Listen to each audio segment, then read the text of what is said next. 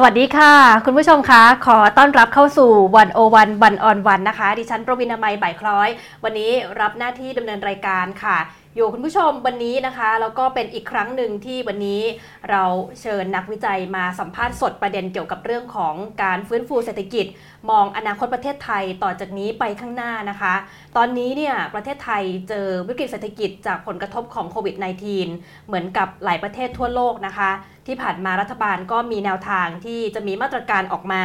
มีโครงการออกมาหลายโครงการที่จะอัดฉีดเม็ดเงินเข้าไปในระบบ ที่จะช่วยทำให้เศรษฐกิจเนี่ยกระเตื้องขึ้นนะคะ แต่ว่า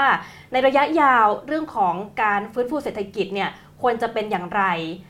แผนฟื้นฟูเศรษฐกิจในอนาคตหน้าตาควรจะเป็นแบบไหนนะคะ วันนี้เราคุยกันค่ะ ผู้ที่ร่วมรายการสดกับเราวันนี้นะคะ ได้รับเกียรติจากรองศาสตราจารย์ ดร นิพนธ์พัวพงศกร นักวิชาการเกียรติคุณจากสถาบันวิจัยเพื่อการพัฒนาประเทศไทย หรือ TDRI นะคะ สวัสดีค่ะอาจารย์คะสวัสดีครับกราบขอบพระคุณนะคะ ที่วันนี้มาสดกับรายการของเราค่ะ ยินดีครับค่ะ ถามอาจารย์ก่อนว่ามองสถานการณ์เศรษฐกิจของไทยตอนนี้เนี่ยเป็นยังไงบ้างคะอาจารย์น่าห่วงน่าห่วงเลยใช่ไหมน่าคะห่วงมากถึงแม้ว่าตัวเลขล่าสุดว่าไอ้อัตราการเจริญเติบโตจะติดลบน้อยลงค่ะนิดหนึ่งอืมแต่ว่าเอ่อดูสภาพการแล้วเนี่ยมันมันเพราะว่าเราพึ่งการท่องเที่ยวมาก 40 ล้านคนแล้วค่ะมันถ้าการท่องเที่ยวมันไม่ฟื้นเนี่ยอืมนะฮะเอ่อคนจำนวนมากจะเดือดร้อนค่ะแล้วก็ธุรกิจจำนวนมาก โดยเฉพาะธุรกิจขนาดเล็กขนาดกลางเอ่อจะอาจจะต้องล้มละลาย ถึงแม้ว่าธนาคารแห่งประเทศไทยจะมีแผนอะไรต่างๆ เข้ามาช่วยเนี่ยมันก็เป็นการประคองไปเรื่อยๆระยะหนึ่งเท่านั้นเองอืมถ้าถ้ามันไม่มีธุรกิจเนี่ยถ้าธุรกิจเดินไม่ได้เอ่อจ้างงานมันก็อยู่ไม่ได้ก็ต้องปลดคนงานออกนะฮะแล้วแล้วคนงานที่เอ่อเดือดร้อนเนี่ยที่น่ากังวลคือคนที่มีการศึกษาไม่สูงอืมอ่าไม่เกินชั้นมัธยมปลายค่ะอ่าส่วนใหญ่จะเป็นแบบนั้น เพราะว่าอยู่ในภาคบริการอยู่ในภาคท่องเที่ยว หรือแม้กระทั่งอุตสาหกรรม บางอุตสาหกรรมที่ที่ หนักหนาสาหัส เรื่องรถยนต์ เรื่องอิเล็กทรอนิกส์บางส่วนค่ะเนี่ยหนักหนาสาหัสมากนะฮะเอ่อแล้วมันเจอปัญหานอกจากโควิด แล้วอุตสาหกรรมรถยนต์กำลังเปลี่ยนแปลงไปสู่รถยนต์ไฟฟ้า แล้วฐานตรงนี้เราเราปรับตัวช้านะฮะค่ะเอ่อเอ่อของพวกเนี้ยทำให้มองอนาคต2อสปีข้างหน้าเนี่ยเป็นเรื่องที่ที่น่าห่วงเอ่อ นักเศรษฐศาสตร์สำนักต่างๆ เวลาข้อมูลออกมาก็ก็เห็นชัดว่าจะมีเอ่อบริษัทที่ที่ประสบปัญหาโดยเฉพาะบริษัทขนาดกลางขนาดเล็กจำนวนมาก แล้วโอกาสที่เราจะฟื้นตัวกลับไปเหมือนรายได้ต่อหัวเนี่ยกลับไปเท่ากับเมื่อปีที่ผ่านมาเนี่ยค่ะมัน 3 ปีแล้วมั้งอืมเห็นไหมฮะค่ะอ่าแล้วแล้วไตรมาสต่อไปหรือปีหน้าเนี่ยถ้าสถานการณ์อย่างนี้ยยังไม่ดีขึ้นเรื่องการท่องเที่ยวเนี่ย ผมก็ไม่รู้ว่ามันจะ จะหนักลงอีกว่ามันจะสุดลง ค่ะ คือตอนนี้หลายคนผมกลัก็วเป็นห่วงนะคะบอกว่ายังมีข่าวดีว่าปีนี้อาจจะดีกว่าปีหน้า คือปีหน้าเจอวิกฤตกว่า ข่าวร้ายที่ที่น้อยลงเลวร้ายน้อยลง ผมไม่อยากจะเรียกว่าเป็นข่าวดีค่ะเพราะว่าเพราะว่ามองในแง่คนตกงานแล้วมันไม่ใช่เป็นข่าวดีเลยอืมนะฮะค่ะครับทีนี้ถ้ามองดูสิ่งที่เป็นอยู่ในขณะนี้เนี่ยก็คือเศรษฐกิจของเราเนี่ยตอนนี้ก็เรียกว่าตกต่ำแล้วก็ หลายฝ่ายเนี่ยกำลังหาแนวทางที่จะฟื้นฟูกันขึ้นมา รัฐบาลก็พยายามจะมีมาตรการออกมา มีแผนฟื้นฟูออกมา ที่ผ่านมาก็มีโครงการอย่างที่ เราได้ยินเด่นๆกัน เราเที่ยวด้วยกัน โครงการคนละครึ่ง มีการแจกเงินให้กับผู้ถือบัตรสวัสดิการแห่งรัฐเนี่ยค่ะ อยากให้อาจารย์มองหน่อยนะคะว่าโครงการเหล่านี้ที่ออกมาเนี่ยมันตอบโจทย์ มันช่วยที่จะทำให้เศรษฐกิจกระเตื้องขึ้นได้มากน้อยไหมคะ คือคืออย่างน้อยโชคดีที่ที่รัฐบาลเอ่อมีโครงการเริ่มต้นจากการแจกเงินค่ะนะฮะอืมอันนั้นช่วยเอ่อ บรรเทาผลกระทบระยะสั้นค่ะปัญหาเฉพาะหน้าของคนจำนวนมากอืมแจกเงินไปแล้วทั้งหมดอะทุกกลุ่มเนี่ยน่าจะเกือบเกือบๆใกล้ๆ4ี่แสนล้านบาทค่ะ30 ล้านคนอืมขึ้นไปเอ่อเดือดร้อนมากเดือดร้อนน้อยนะฮะก็ก็ก็แล้วแต่ค่ะนะแต่ว่าเอ่อไอ้ตรงนี้ก็แก้ปัญหาได้ แต่อย่างไรก็ตามมีข้อสังเกตว่าอาจจะมีคนบางกลุ่มอืมที่ที่เป็นคนจนค่ะ แล้วก็เข้าไม่ถึงอืมจริง ๆ ไม่ว่าจะเป็นบัตรสวัสดิการแห่งรัฐ เราไม่ทิ้งกัน เพราะว่าจะต้องใช้โทรศัพท์มือถือ จะต้องลงทะเบียนค่ะแล้วก็การสำรวจของสำนักงานสถิติแห่งชาตินะฮะเอ่อไปทำสำรวจเอ่อรายได้รายจ่ายครัวเรือนแล้วไปถามเรื่องว่าคนเนี่ยมีบัตรสวัสดิการแห่งรัฐไหมแล้วดูว่าถ้ารายได้เขาต่ำกว่าเกณฑ์ค่ะเขาควรจะมีปรากฏว่าคนที่มีรายได้ต่ำกว่าเกณฑ์ที่เป็นคนจนเนี่ยนะครับ หกสิบเปอร์เซ็นต์ไม่มีบัตรอืมเพราะฉะนั้นไอ้ไอ้การไม่มีบัตรเนี่ยแล้วไอ้ไปลงทะเบียนเนี่ยมันลำบากค่ะมันจะต้องมีมือถือจะต้องมีมีเอ่อ Wi-Fi มีอะไรต่าง ๆ คนพวกนี้ไม่มีหรอกค่ะเพราะฉะนั้นคนตรงเนี้ยจำนวนหนึ่งเนี่ยเราไม่รู้ว่าเป็นจำนวนเท่าไหร่ที่ไม่ได้รับการช่วยเหลือก็ต้อง ต้องดิ้นรนต้องปากกัดตีนถีบทั้งๆที่คนกลุ่มเนี้ยน่าจะเป็นคนที่เดือดร้อนมากที่สุดกลุ่มหนึ่งค่ะนะแล้วตรงนี้เราไม่รู้อืมอะไอ้แต่ว่าโดยส่วนใหญ่ก็แก้ปัญหาบรรเทาปัญหาไปได้ ทีนี้ไอ้คนกลุ่มนั้นถ้าอยู่ในครอบครัวเดียวกับบางคนที่ได้เงิน ก็ก็โชคดีไปค่ะแต่แต่ถ้าไม่ได้อยู่ในครอบครัวพวกนั้นก็ก็ก็ต้องดิ้นรนอืม นะค่ะก็ยังมีคนที่เข้าไม่ถึงอยู่ดีถึงแม้มีว่ารัฐยังมีจะมีโครงการออกมาจะแจกเงินให้แล้วก็ตาม 30 ล้านด้วยอุปสรรค30ล้านคนที่อามัจารนมีย์บอุอกปไปสรรคครับอืมค่ะ โครงการที่ส่งเสริมให้คนไทยเที่ยวเมืองไทย อันนี้เนี่ยอาจารย์มองว่า อันนั้นมัก็ช่วยได้มากอันนั้นยแค่ก็ไหก็เป็นการช่วยได้ส่วนหนึ่งค่ะเพราะว่าในข้อเท็จจริงอุตสาหกรรมการท่องเที่ยวของประเทศไทยใหญ่มากค่ะ18-19%ของ GDP ของประเทศ แล้วก็ท่องเที่ยวเฉพาะนักท่องเที่ยวต่างประเทศเนี่ยมัน40 ล้านคนค่ะรายได้ส่วนใหญ่มันมาจาก 2 ใน 3 มาจากท่องเที่ยวต่างประเทศ 1 ใน 3 มาจากในประเทศค่ะเพราะฉะนั้นไอ้ในประเทศเนี่ยมันแค่ติดเดียวอืมถูกไหมค่ะเราก็ต้องจ้างคนไปเที่ยว อันเนี้ยเอ่อมันก็ช่วยได้นะฮะหรือเอ่อเราคนละครึ่งหรืออะไรก็แล้วแต่มันก็พยายาม อันเนี้ยก็เป็นมาตรการเอ่อเรียกว่าเฉพาะหน้าค่ะนะฮะอืมประคองไปค่ะ นะฮะแต่ว่าแค่นี้มันก็ยังไม่พอผมผมเอ่ออยากจะให้รัฐบาลทำมากกว่านี้ ขณะเนี้ยสถานการณ์โควิด มันก็คลี่คลายในประเทศอืมนะฮะค่ะอ่าแล้วก็ประเทศที่เขาปลอดภัยมาก ๆ แล้วยิ่งอาจจะปลอดภัยกว่าประเทศไทยด้วยซ้ำไป คือจีนค่ะเพราะจีนเนี่ยเอาโอ้โหเป็นประเทศที่ที่เรียกว่าผิดปกติเอ่อสังคมนิยมเขาควบคุมอะไรต่าง ๆ ได้ดี แล้ววันนี้คนจีน เขาก็ใช้นโยบายเที่ยวเมืองจีน รัฐบาลเขามีนโยบายคนก็เที่ยวกันอุตลุดเลยค่ะนะฮะเพราะมันปลอดภัยอืมทำไมเราถึงไม่กล้ารับนักท่องเที่ยวจีน ซึ่งจำนวนมากค่ะเข้ามาในประเทศไทยเราไม่ได้พูดกันถึงว่าจะต้องมากักตัวนะ รับนักท่องเที่ยวจีนโดยไม่กักตัว โดยไม่กักตัว โดยไม่กักตัวค่ะแต่ต้องมีการทดสอบต้องมีอะไรต่างอืมๆนะฮะเพราะว่าเรารู้ว่าเขาค่อนข้างปลอดภัยค่ะนะฮะตรงเนี้ย โอ้โห มันช่วยชีวิตคนจำนวนมากในประเทศไทยอืมคนที่ตกงานจำนวนมากสำนักงานสถิติเพิ่งออกตัวเลขการสำรวจล่าสุดว่า มีคนที่ถูกผลกระทบค่ะจากโควิดเนี่ยเกือบเกือบ 30 ล้านคนสามสิบล้านคนอืมแต่ว่าถ้าเราตัดคนที่ทำงานที่บ้านที่ค่ะผลกระทบตรงเนี้ยทำงานที่บ้านออก ก็เหลือเอ่อตัดออกไป 20% นค่ะะฮะก็เหลือ 20 กว่าล้านคน ค่ะอืมคนตรงเนี้ยคือคนที่ที่ถูกผลกระทบ แล้วเราไปดูการศึกษาก็อย่างสูงมัธยมปลายอืมส่วนใหญ่ค่ะนะฮะแล้วก็อยู่ในภาคบริการอยู่ในภาคท่องเที่ยวค่ะนะฮะอืมคนพวกเนี้ยจะไปทำอะไร ค่ะนะฮะอันเนี้ยคือเดือดร้อนมากอ่ามีตัวเลขอีกอันหนึ่งจากธนาคารเพื่อการเกษตร และสหกรณ์การเกษตร ซึ่งมีคนที่ตกงานแล้วกลับบ้าน แล้วไปขอกู้เงินค่ะฉุกเฉินจากทกสเพื่อไปประกอบอาชีพที่เกี่ยวเนื่องกับการเกษตร แล้วก็ถามอาชีพเดิมทำอะไรอืมก็ก็มีพวกก่อสร้างมีอะไรต่าง ๆ แต่ที่มากที่สุดกลุ่มที่มากที่สุด อาชีพเดิมที่เกี่ยวข้องกับการท่องเที่ยวคืออาชีพทำอาหาร 850,000 คนอ่าค่ะ850,000คนเนี่ยเขาทำอาหารค่ะเพราะฉะนั้นมันเกี่ยวข้องอะไรท่องเที่ยว ถ้าถ้ากลับมาว่าถ้าเราสามารถ เปิดการท่องเที่ยว แต่ว่าการเปิดการท่องเที่ยวเขาให้คนจีนโดยไม่โดยไม่ไม่กักตัวเนี่ยจะต้องมีมาตรการด้านสาธารณสุขที่เข้มข้นนะมีการติดตามตัว มีการทดสอบอะไรต่างๆ หลายครั้งนะไม่ไม่ไม่ใช่ทำอ่อนแอต้อง แล้วเรายอมรับความเสี่ยงได้ระดับไหนมีอ่าเวลาเข้ามาเนี่ยต้องติดตามตัวได้ตลอดเวลานะอืมอะอันนี้เราต้องไม่ย่อหย่อนทางด้านนี้ค่ะมันก็จะช่วยคนกลุ่มที่เมื่อกี้นี้พูด พูดถึงใช่ไหมฮะอืมไอ้ทำอาหารเนี่ยค่ะแปดแสนห้าหมื่นคนนี่เฉพาะตัวเลขจากสองแสนคนนะค่ะแล้วมีอีกตัวหนึ่งซึ่งผมดูแล้วตกใจมาก หมอนวดอืมอาชีพหนึ่งวดแสนคนค่ะคนพวกนี้ไปทำอะไรอืมถ้าท่องเที่ยวไม่ฟื้นอืม ถูกไหมฮะกลับไปทำงานที่บ้าน อ๋อ งานเกษตรได้ไหมคะคนพวกนี้ทิ้งอืมทิ้งไล่นาตั้งแต่หนุ่มสาวไปเรียนหนังสือในเมืองค่ะเขาไม่กลับเกษตรแล้วอืมเขาทิ้งความยากเขาหนีความยากลำบาก หนีความยากจน หนีความเสี่ยง เดี๋ยวน้ำท่วม เดี๋ยวน้ำแรงอืมเขาหนีเรื่องนี้มาหารายรายได้ในเมืองที่ดีกว่าค่ะเขาไม่มีทักษะการเกษตรอีกแล้วค่ะการเกษตรนี่ถ้าจะทำให้ดีนะ ทำได้ แต่ค่ะต้องมีความรู้ต้องมีทักษะ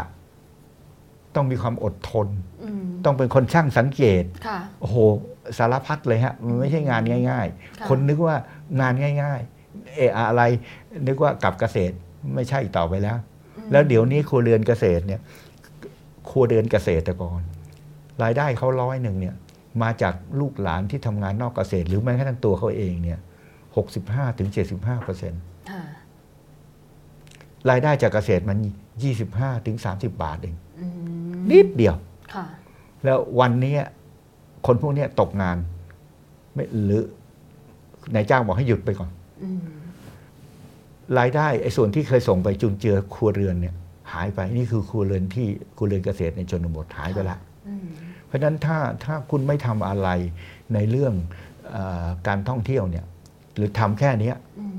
มมันมันช่วยได้บ้างค่ะแต่มันช่วยคนได้จำนวนน้อย ก็ต้องหานโยบนโยบายนี้จะเป็นนโยบายที่ที่ผมคิดว่าต้องกล้าทำแต่ก่อนจะทำต้องประเมินผลต้องศึกษาความเสี่ยง ข้อดีข้อเสียให้ให้ให้มั่นใจ แล้วแล้วทำจริงๆจังอืมๆมีหลายเรื่องที่จะต้องทำอีกค่ะเรื่องหนึ่งในกรุงเทพมหานครเมื่อกี้เราพูดถึงทำอาหารใช่ไหมค่ะกรุงเทพมหานครเนี่ยเราเคยมีไอ้ไอ้จุดผ่อนผันหหากบเจ็ดร้อยแผงลอยจุดหาบเล่ค่ะแผงลอย แล้ววันนี้เลิกไปค่ะ นะฮะกลับมาเปิดจุดผ่อนผันให้ให้คนพวกเนี้ยอืมขายอาหารได้ไหมค่ะโอ้รัฐบาลไม่ต้องให้เงินกทมอย่างมากก็ทำอะไรฮะเอาเงินไปดูแลเรื่องความสะอาด ดูแลเรื่องจราจร อย่าให้รถติดนะฮะอืมอะไรพวกเนี้ยค่ะเราทำได้ไหมอันนี้สร้างงานเลยไม่ต้องจะไม่ไม่ไม่ไม่ไม่ต้องใช้เงินไอ้เงินกู้เลยค่ะถูกไหมสองเรื่องนี้อืมไอ้เมื่อกี้ท่องท่องเที่ยวจีนเนี่ย เราท่องเที่ยวไทยเราต้องเอาเงินภาษีประชาชน เงินกู้มาจ้างคนไทยเที่ยวอ่าต้องใช้เงินอยู่ดี ต้องใช้เงินค่ะภาษีประจ้างคนไทยเที่ยว แต่ถ้ารับนักท่องเที่ยวจีนไม่ต้องจ้างเราได้เงินเข้ามาค่ะธุรกิจก็มากขึ้นด้วยเห็นไหมอืมไอ้เรื่องเรื่องอ่าหาบเล่แผงลอย จุดผ่อนผ่อนผ่อนผันทั้งหลายแหละจัดตลาดจัดอะไรต่างๆ ให้เขาค่ะ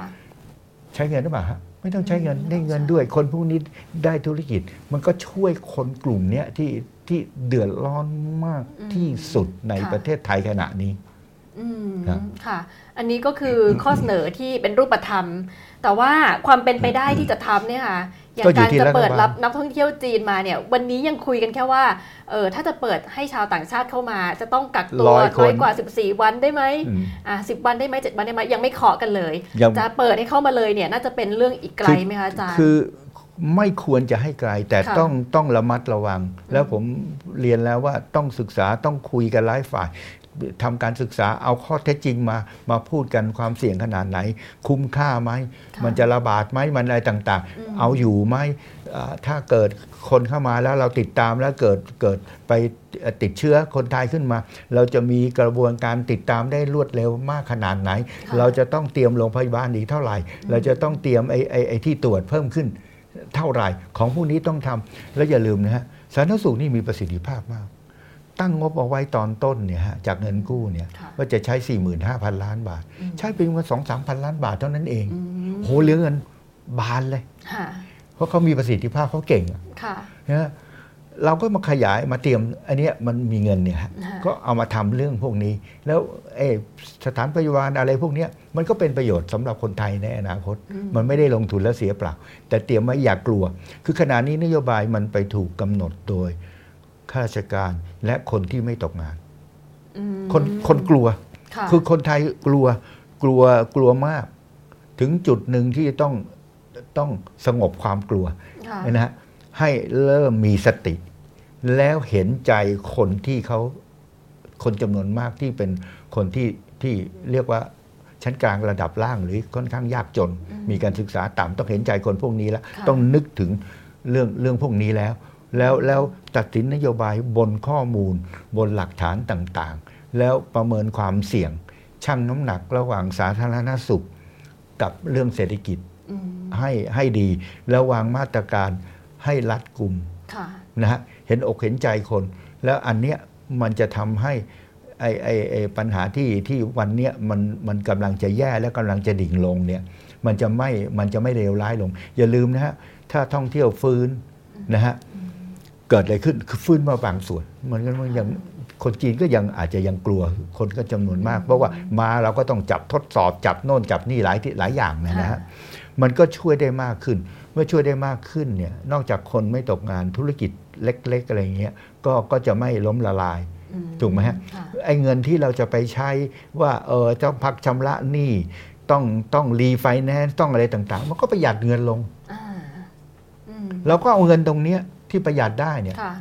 เอามาทำปรับโครงสร้างระยะกลางระยะยาวได้เห็นไหมฮะค่ะมันมันต้องคิดเรื่องเนี้ยหามาตรการที่มันจะสร้างงานได้ โดยพยายามใช้เงินกู้น้อยที่สุดก่อนอือะมแล้ว พอมาตรการต่อไปเรื่องการจ้างงานค่ะอันเนี้ยต้องเน้นละไอ้เงินที่เหลือเนี่ยอย่าไปทำเรื่องอะไรที่มันยาวเกินไปเรื่องยาวเนี่ยมันเป็นเรื่องที่เราเอางบประมาณประจำปีได้อืมเพราะค่ะมันมันมีค่ะแต่เรื่องเงินกู้ตอนเนี้ยเอาปัญหาเฉพาะหน้าคนตกงานที่มายี่เราเราพูดถึงเนี่ยสภาพัฒน์เขาก็บอกว่าตั้งตั้งเกือบเท่าไหร่เจ็ดแปดล้านคนค่ะถูกไหมให้ที่ตกงานสำนักงานสถิติออกมาคนที่เดือดร้อนอืมจากโควิดเนี่ยค่ะโอ้โหปาเข้าไปนะฮะ จำนวนมากนะฮะยี่สิบกว่าล้านอะไรเงี้ยค่ะนะอันเนี้ยคือสิ่งที่ต้องเน้นตรงนี้ก่อน ถ้าเน้นตรงนี้ธุรกิจก็ก็บางส่วนก็จะรอดแน่นอนว่ามีธุรกิจจำนวนมากที่ไปไม่รอดค่ะอันนั้นก็ต้องต้องต้องปรับโครงสร้างระยะยาวอืมแต่ขณะนี้มันจะช่วยให้สถานการณ์มันเรียกว่าที่ที่เมื่อกี้เอ่อคุณประวินนายพูดถึงบอกว่าปีนี้มันข่าวดีน้อยมากกว่าปีที่แล้ว มันจะได้ไม่เกิดเหตุการณ์นี้ มันจะได้เป็นเป็นว่าเอ่อเอ่อไตรมาสต่อไปหรือปีหน้าข่าวมันดีกว่าปีนี้อืม ค่ะ เราอยากให้เป็นแบบนั้น ต้องการให้เป็นอย่างนั้นค่ะ ทีนี้ก็มีอีกหลาย ๆ ประเด็นนะคะ ที่คงจะต้องมองกันต่อเรื่องของการฟื้นฟูเศรษฐกิจเนี่ยก็มีข้อเสนอว่าเราใช้โอกาสเนี้ยในการปรับโครงสร้างเศรษฐกิจของประเทศเลย คุยกันไปถึงเรื่องที่อาจจะมีการเปลี่ยน sector บางอย่างที่จะช่วยเป็นตัวขับเคลื่อนเศรษฐกิจ อย่างเราพึ่งพาการท่องเที่ยว พึ่งพาการส่งออกเนี่ยจะมีการขยับมาสู่ภาคอื่น ๆ ที่มีประสิทธิภาพมากขึ้นเนี่ย เราจะใช้โอกาสนี้เนี่ยในการปรับโครงสร้างเศรษฐกิจเลยได้ไหมคะอาจารย์เอ่อมันมีสองส่วนตอนนี้เนี่ยผมอยากจะใช้โอกาสนี้ให้เงินกู้เนี่ยแก้ปัญหาการว่างงาน แก้ปัญหาธุรกิจที่จะล้มละลายก่อนค่ะเป็นอืมด่านที่หนึ่งค่ะนะฮะอืมด่านที่หนึ่งเนี่ยรวมทั้งปรับแล้วก็ในบางในขณะเดียวกันบางส่วนเนี่ยใช้ในการปรับเรื่องทักษะฝีมือแรงงาน เพราะว่าเราจะปรับ ธุรกิจอืมต่างๆไปค่ะแล้วคนพวกนี้มีการศึกษาอืมเอ่อไม่สูง แล้วก็มีทักษะเฉพาะบางอย่างนะฮะทำอาหารอะไรอย่างเงี้ยนะฮะเอ่อเป็นหมอนวด ถ้าเราจะปรับโครงสร้างเราจะต้องปรับทักษะของคนพวกนี้ เพราะฉะนั้นตรงนี้เป็นเงินที่ส่วนหนึ่งที่จะต้องมีการทำแต่การทำอย่างเนี้ยเวลาจะทำเรื่องเรื่องเออปรับโครงสร้างทางด้านทักษะมีการฝึกอบรมเนี่ยต้องห้ามไม่ให้ราชการทำอืม ราชการทำไม่เป็นค่ะอันเนี้ยต้องธุรกิจเขาทำอืมรวมกับมหาลัย แล้วต้องมีวิธีการประเมินผลว่าคุณจบหลักสูตรแล้ว คุณมีความสามารถจริง ๆ สมรรถนะในการทำอาชีพนี้ อันที่หนึ่ง อันที่สองจบแล้วคุณได้งานทำภายในเวลากี่เดือนค่ะอ่ามันต้องมีเกณฑ์วัดอย่างนี้ค่ะในต่างประเทศเขาก็ใช้บริษัทเอกชนในการทำค่ะเราก็ต้องเริ่ม เพราะว่าพวกหรือโดยหรือธุรกิจเองเนี่ยเขารู้ว่าเขาจะจ้างคนให้มีสมรรถนะยังไง เขาจะรู้ว่าจะสอนอะไรค่ะจะฝึกอะไรอืมอันเนี้ยเป็นเรื่องเฉพาะหน้าระยะข้างหน้าเนี่ยหกเดือนหรือ 1 ปีข้างหน้านี้ต้องทำเรื่องนี้ค่ะจริงๆจังๆ แล้วเน้นคนกลุ่มที่ที่เดือดร้อนมากที่สุดจากภาคบริการจากภาคท่องเที่ยวค่ะนะหรือแม้กระทั่งอุตสาหกรรมรถยนต์บางคนที่ทำงานในอุตสาหกรรมพวกนี้นะฮะ ช่างก่อสร้างก็อาจจะเดือดร้อน เพราะว่าเพราะว่าเวลานี้คอนโดขายไม่ออกอ่านะฮะจะมีก็ต้องมีข้อมูลพวกนี้ว่าใครบ้างกลุ่มคนอะไหนบ้างเดือดร้อน แล้วอ่ากลุ่มคนพวกเนี้ยต้องปรับตัวยังไง ผมอยากจะเน้นตรงนี้คือแล้วเน้นตรงนี้ว่ากลุ่มคนพวกนี้อยู่ในธุรกิจอะไรอืมมันก็ต้องไปด้วยกันค่ะอันเนี้ยต้องพยายามพยายามประคองบางส่วนอืมที่เข้มแข็งค่ะอันนี้จะ ถ้าทให้เขามีงานำเงินทำก่อนให้มีงานทำให้ธุรกิจไปรอดค่ะนะฮะอ่าไม่ไม่ใช่ทุกทุกทุกทุกบริษัทอืมทุกธุรกิจแต่ว่าตรงนี้คือการประคองค่ะจากประคองเสร็จแล้วมีเงินเหลือ แล้วก็มาฟื้นฟูอืมมาปรับโครงสร้าง แน่นอนประเทศไทยเนี่ยเป็นประเทศเล็ก ต้องเป็นเศรษฐกิจประเทศเล็กเนี่ยต้องเป็นประเทศที่เป็นเศรษฐกิจแบบเปิด เพราะอะไรถ้าเราอยากจะเอ่อฐานะดีขึ้น กินดีอยู่ดีขึ้น คนไทยกินดีอยู่ดีขึ้น ต้องค้าขายอืม ต้องต้องเปิดประตูค้าขายค่ะฮะแล้วเราก็เปิดประตูค้าขาย เราเปิดประเทศก็ค่อนข้างมาก แต่เดี๋ยวนี้อัตราการเปิดประเทศก็ต่ำลง เราเปิดประเทศอ่าเขาวัดกันว่าเอานำเข้ากับส่งออกรวมกันเทียบเป็นเปอร์เซ็นต์ของ GDP อืมแล้วก็ร้อยร้อยสิบเปอร์เซ็นต์มั้งประมาณนั้นอืมนะฮะโอเค อันนี้ไม่ผิดอะไร เพราะว่าอันนี้เป็นวิธีการที่อ่า ถ้าเราประเทศเล็กเราก็จะผลผลิตได้น้อย ผลิตได้น้อย เราก็ขายได้ได้รายได้น้อย พอเปิดประเทศมันก็ช่วยเราได้อืมแต่ปัญหาของเราคือ เวลาเราเปิดแล้วเนี่ยเราไปพึ่งบางสาขามากเกินไปค่ะนั่นอันที่หนึ่ง แล้วอันที่สองบางบางสาขามันไม่ปรับตัวอืมคือเหตุการณ์ในโลกเนี่ย มันค่ะปรับตัวมันเปลี่ยนแปลงเทคโนโลยีมันเปลี่ยนแปลงสิ่งแวดล้อมเปลี่ยนแปลงการเมืองเปลี่ยนแปลงค่ะคนนิสัยคนเปลี่ยนแปลงการบริโภคคนเปลี่ยนแปลงอืมแต่บางธุรกิจไม่เปลี่ยนแปลงค่ะอ่ายกที่เราปรับตัวเราไปพึ่งบางสาขามากเกินไปขณะนี้เราก็พึ่งท่องเที่ยวหนักเกินไปค่ะ18% GDP อ่านะพึ่งหนักแล้วก็พึ่งในเชิงปริมาณอืม นักทางสมาคมนักท่องเที่ยวสมาคมการท่องเที่ยวเขาก็รู้ละเวลานี้ต้องปรับไป จะเป็นเอ่อให้คนมาอยู่ยาวเพื่อเออท่องเที่ยวสุขภาพอยังไรอะไรต่างๆเขารู้ทางละแนวทางอย่างเงี้ยต้องการปรับคนทั้งหมดเลยนะฮะค่ะปรับวงการธุรกิจทั้งหมดอืมอันเนี้ยโอเคจำเป็นละ เงินก็จะต้องไปลงตรงนี้ละค่ะคือเลือก sector ละว่าเลือกสาขาที่จำเป็นจะต้องปรับ ไม่ใช่ไม่ใช่หว่านไปทั่ว ใครมาขอก็ให้ไม่ใช่ อืมอันนี้ต้องมีการจัดลำดับความสำคัญค่ะนะฮะอันเนี้ยก็จะช่วยได้อืมนะฮะเอ่อบางสาขาเอ่ออย่างเช่น สาขาเกษตรเนี่ยนะฮะเวลานี้ที่ไม่ปรับตัว เพราะว่ารัฐบาลเนี่ยที่ผ่านมา ไม่ใช่เฉพาะรัฐบาลนี้ทุกหลายรัฐบาลที่ผ่านมาเนี่ยสิบกว่าปี เราอุดหนุน เพราะว่าโอ้เราบอกเขาก็เดือดร้อนเวลาราคาตกค่ะแต่เวลานี้ราคาไม่ตกเราก็อุดหนุนม อุดหนุนจนกระทั่งเขาเคยตัวเขาไม่ปรับตัวค่ะภาคเกษตรของไทยที่เข้มแข็งเป็นอันดับต้นๆของโลก ส่งออกอันดับ 11 ถึงอันดับ 14 ของโลกเนี่ยเพราะตลอดเวลาเกษตรกรเราปรับตัวตลอดเวลา เวลามีการเปลี่ยนแปลงมีอะไรต่างๆเราปรับตัวเราจึงเข้มแข็ง แต่วันนี้เขาไม่ต้องปรับตัวแล้วค่ะเขาได้เงินช่วยเหลือเรื่องการอุดหนุนเรื่องอะไรต่าง ๆเขาไม่ต้องปรับตัวเขาอยู่เฉยๆอันเนี้ยอันตราย เพราะไม่ปรับตัว จะปรับตัวต้องทำไงก็ต้องเปลี่ยนอืม นโยบาย แทนที่จะให้เงินฟรีๆอะถ้าคุณเดือดร้อน เราให้เงินคุณ แต่คุณต้องปรับตัวนะค่ะแล้วก็มีตัวอย่างประเทศที่เขาทำสำเร็จอย่างสหภาพยุโรปที่ที่แต่ก่อนเนี้ยเขาเดือดร้อนมากเกษตรกรเขาไม่เข้มแข็งเลยค่ะเพราะว่าเขาให้จ่ายเงินอุดหนุนมาก เขาก็เริ่มปรับให้ปรับตัวอืมอะเพราะฉะนั้นเราก็เปลี่ยนการอุดหนุนค่ะจากการให้ฟรีแล้วนั่งเฉยค่ะๆมาเป็นถ้าคุณจะได้เงินต้อง มีเงื่อนไขล่ะมีเงื่อนไขค่ะแล้วประเมินละคุณอืมคุณจะทำอะไรเกษตรรัฐบาลอย่าไปบอกเขาค่ะรัฐบาลให้ข้อมูล แล้วให้เขาตัดสินใจเอง เพราะว่าเวลาพลาดเขาจะได้รู้ว่านี่คือการตัดสินใจของตัวเอง ส่วนใหญ่ที่เราผ่านมารัฐบาลมักจะเป็นคนไปชี้นิ้วบอกเขาอืมซึ่งรัฐบาลไม่มีวันรู้ ตัวเขาเองนั่นแหละจะรู้ดีหน้าที่รัฐบาลคือให้ข้อมูล ให้เทคโนโลยี ให้ความรู้ ให้สินเชื่อ ให้อะไรต่างๆ ที่จำเป็นต่อการปรับตัวค่ะ นะฮะอืมแล้วก็ไอ้ไอ้เงินปรับตัวถ้าสำหรับเกษตรกรที่ยากจน ก็ก็ยังจำเป็นจะต้องมี มันก็มีบัตรสวัสดิการ ผู้มีรายได้น้อยก็เอาไปรวมกัน อย่าไปอย่าไปเบี้ยหัวแตกจ่ายตรงนั้นจ่ายตรงนี้จ่ายไม่ต้องรู้กี่กี่ช่องทางอืมให้มันเหลือช่องทางเดียว เหมือนบัตรประชาชนมีเบอร์ใบใบเดียวอะแล้วก็ใช้บริการทุกอย่างให้มันอยู่ในที่เดียวกันอืมมันก็จะอยู่ในร่องในรอย มันก็จะไม่มากเกินไปค่ะอะภาคอุตสาหกรรมต้องปรับตัว อืมอุตสาหกรรมรถยนต์เนี่ยเวลาเนี้ยเราก็รู้แล้วมันจะไปสู่รถยนต์ที่ใช้ไฟฟ้า แล้วโลกมันก็ไปทิศทางนี้ค่ะเรายังติดอยู่ของเดิมแล้วก็ปรับตัวช้ามากอืมแล้วเวลานี้เห็นไหมฮะนายกญี่ปุ่นก็ไม่มาประเทศไทยแล้ว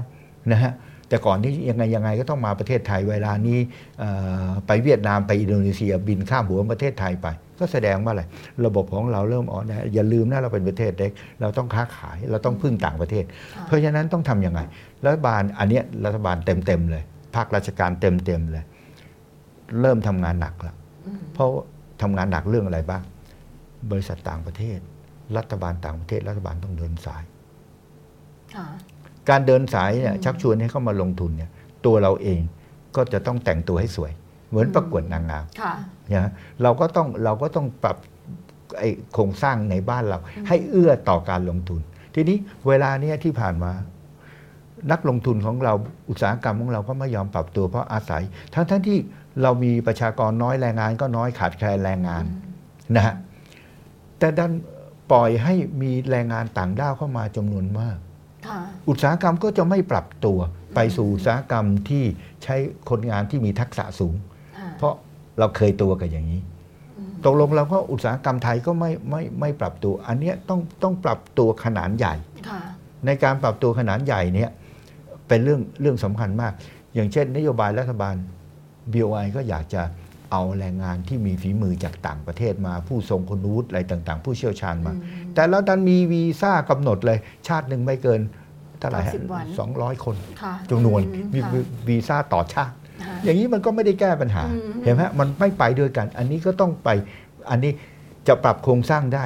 นโยบายของภาครัฐต้องเอื้ออำนวยอืมนะค่ะ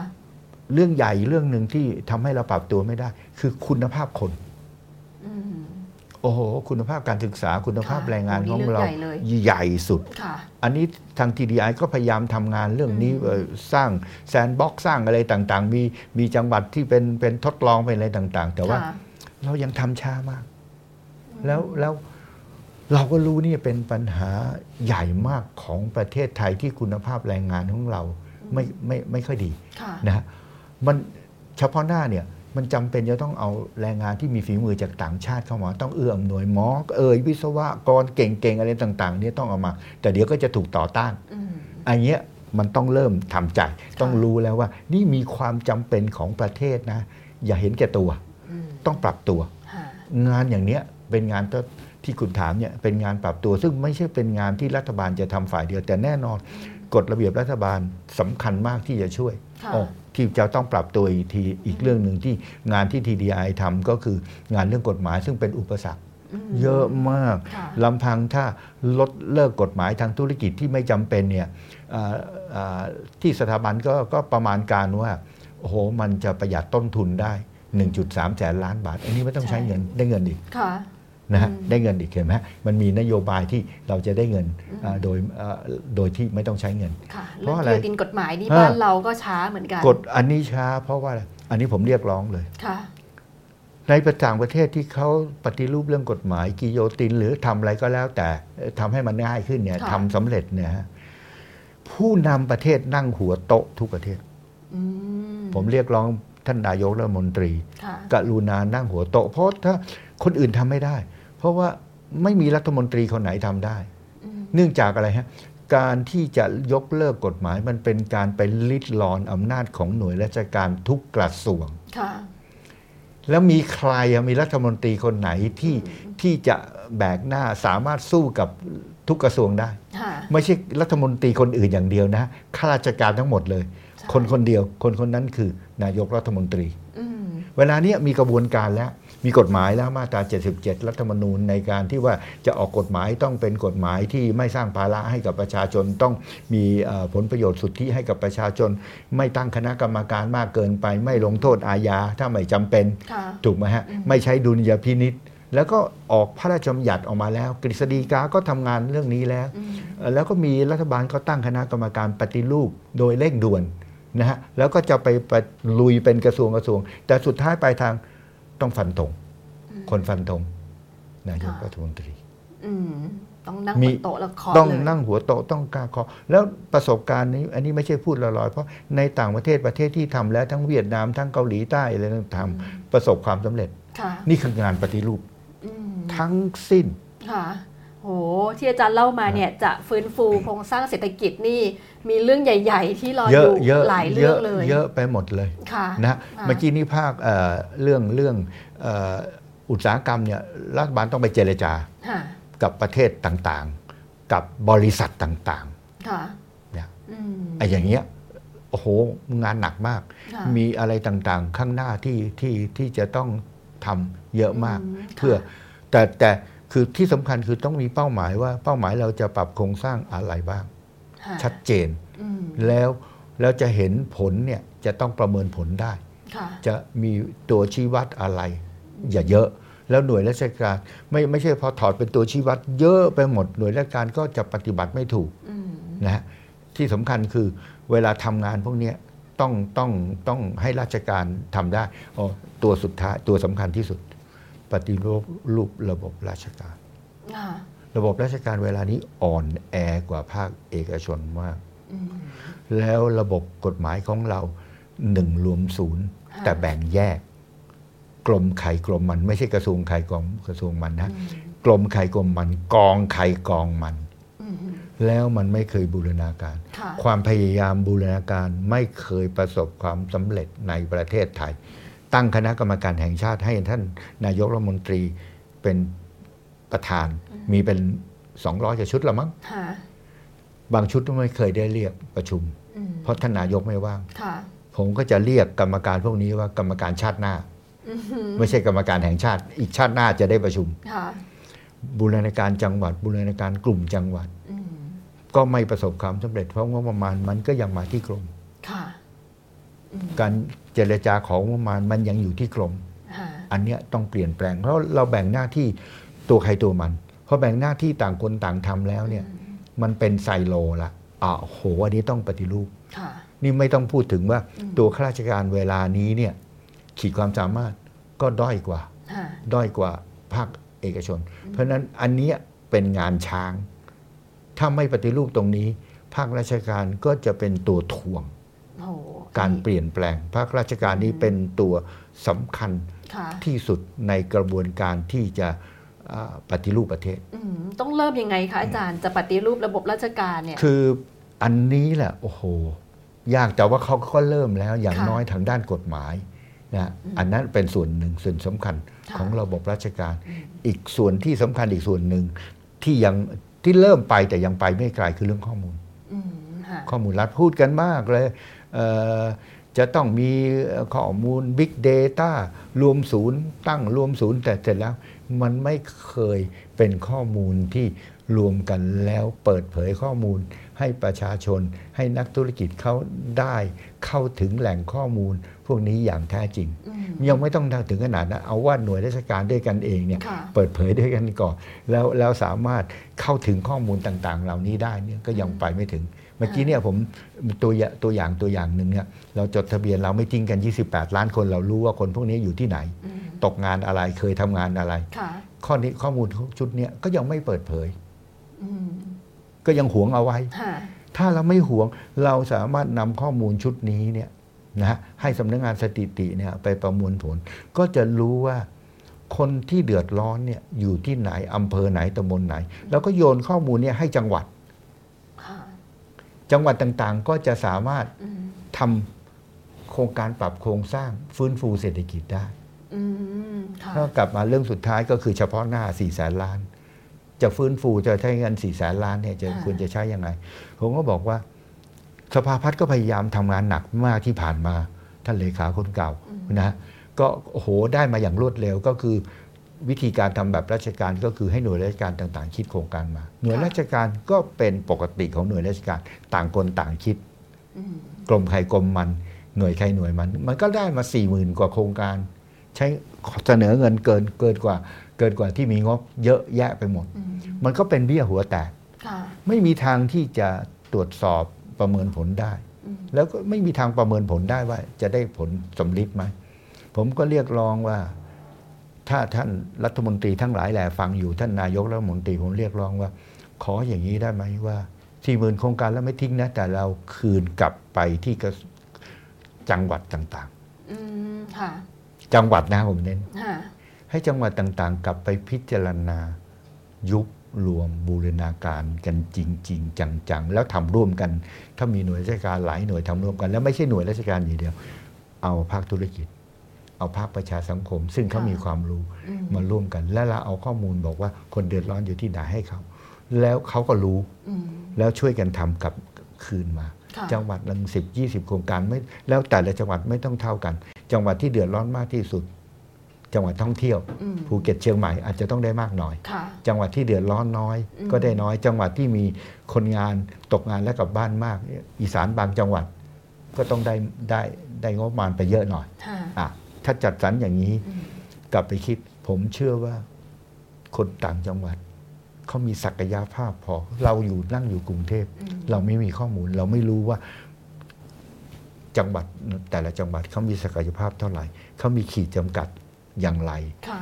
เขามีความสามารถตรงไหนอืมเราไม่รู้เขารู้ค่ะทำไมเราไม่ใช้อืมไอ้ศักยภาพตรงนี้ การใช้ศักยภาพตรงนี้ คือการกระจายอำนาจ ไปให้ท้อทางงถิ่นเศรจัษดฐการเลยกิจอืมโอ้แต่ไม่ใช่เห็ภาพท้องถิ่นแบบอบตใครอบตมันค่ะไม่ใช่เลยค่ะจังหวัดใครจังหวัดมันแล้วจะเป็นจังหวัด แล้วถ้าจะให้ดีบางจังหวัดอาจจะรวมกันด้วย ว่า เออ จังหวัดฉันกับจังหวัดเธอติดกันนะอืมมันมีอะไรต่างๆ ที่ติดกันบุรีรัมย์ติดกับอีกจังหวัดหนึ่งอะไรเงี้ยค่ะทำโครงการร่วมกัน โอ้มันยิ่งดีใหญ่ใช่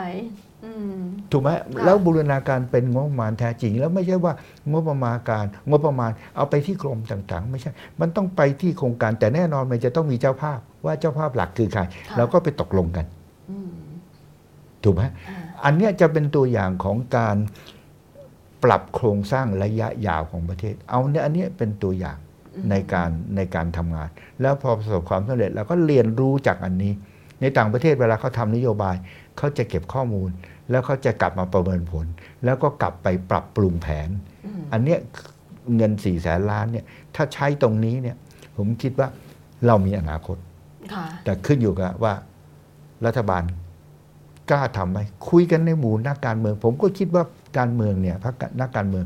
เขาน่าจะเห็นด้วยอืมค่ะกับนะที่เป็นอยู่ตอนนี้เนี่ยมีปัญหาเรื่องการใช้เงินตรงนี้ยังไงอะคะอาจารย์คืทำอไมเงินถึงไม่กระจายไปสู่คนที่ต้องการจริงสี่หมื่นโครงการแล้วแล้วแล้วมีกรรมการที่ส่วนกลางไม่กี่คนตัดสินใจเนี่ยแล้วโอ้โห กี่ปีจะเสร็จฮะๆค่ะเขาเขาจะตัดสินใจได้ยังไง เขาจะเห็นได้ยังไงอืมว่าโครงการไหนดีกว่าโครงการไหนมันมัน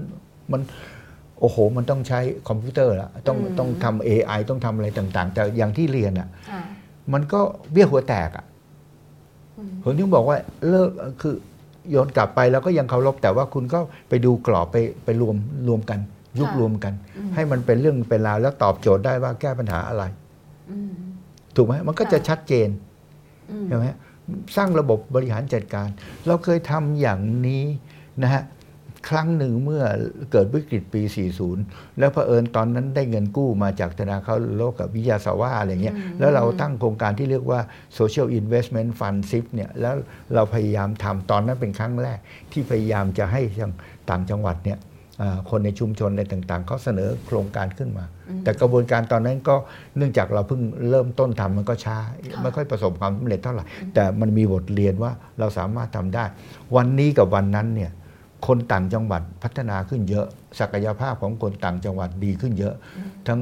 การศึกษามีโอ้โหปริญญาเอกปริญญาโทในประเทศต่างประเทศ ไม่ว่าจะวงการราชการไม่กระทั่งเกษตรกรอืม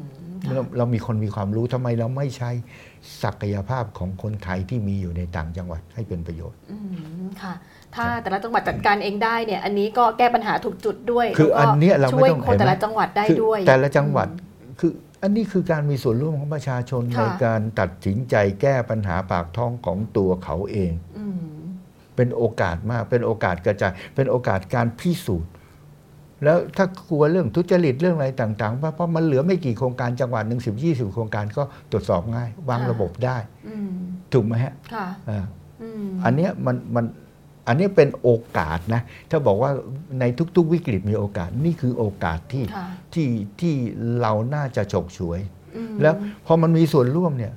คนก็เริ่มรู้สึกมีความหวังค่ะว่าโอเคเอ่อ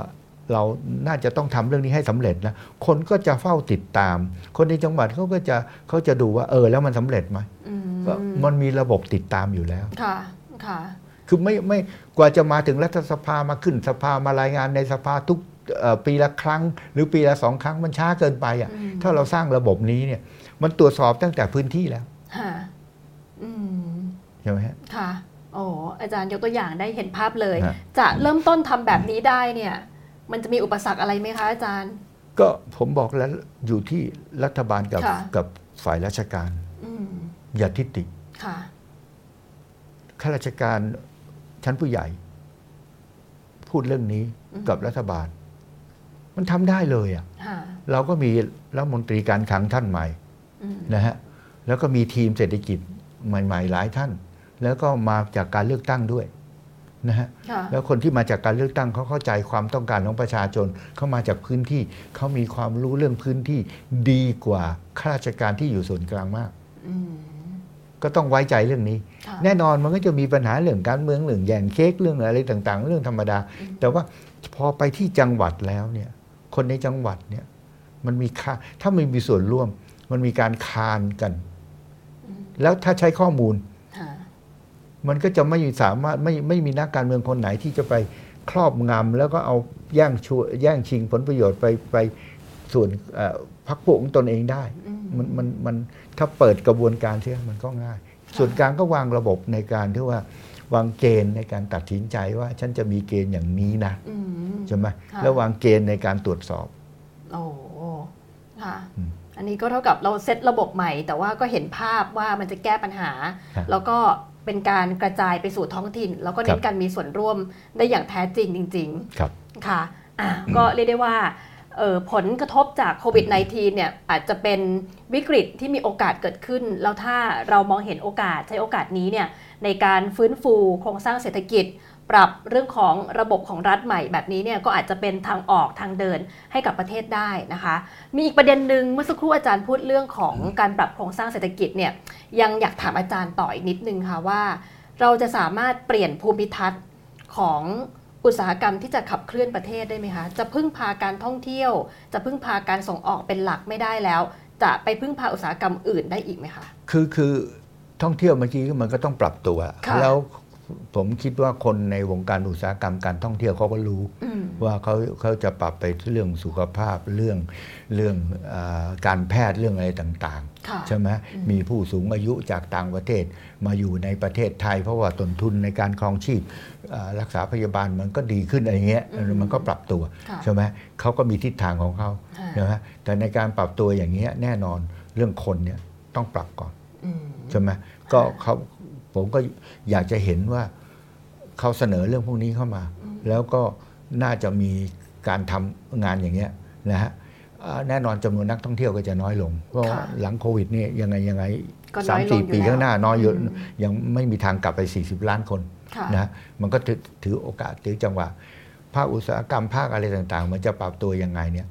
มันลำบากครับเพราะเราไม่มีทางบอกได้ว่า อนาคตมันจะเป็นยังไงอืมการตัดสินใจเนี่ย มันเป็นการตัดสินใจของเอกชนค่ะโดยเฉพาะถ้าเป็นอุตสาหกรรมเนี่ย ส่วนใหญ่มันเป็นการตัดสินใจของนักลงทุนในต่างประเทศอืม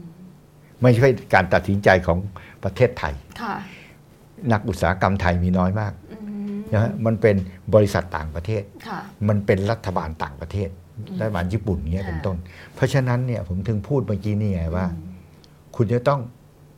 เปิด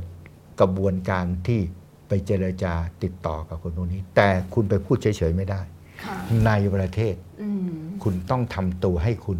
ให้เหมือนเวเวลานี้ทุกประเทศแย่งนักลงทุนจากต่างประเทศ มันก็เป็นการประกวดนางงามค่ะสมัยตอนพันเก้าร้อยแปดสิบสองพันห้าร้อยี่สิบเศษๆสมัยท่านพลเอกเปรม เราชนะการประกวดอันดับอืมหนึ่งของโลกญี่ปุ่นก็มาค่ะเพราะว่าอะไร โอ้โห รัฐบาล แก้ปัญหาทุกอย่างที่เป็นอุปสรรคต่อการลงทุนทำทุกอย่างใช้เวลาจะเจรจากับรัฐบาลญี่ปุ่น และนักธุรกิจญี่ปุ่นหลายปีติดต่อกันต่อเนื่องอืมงานอย่างเงี้ยเป็นงานระยะยาวค่ะต้องทำต่อเนื่องแล้วมีคนที่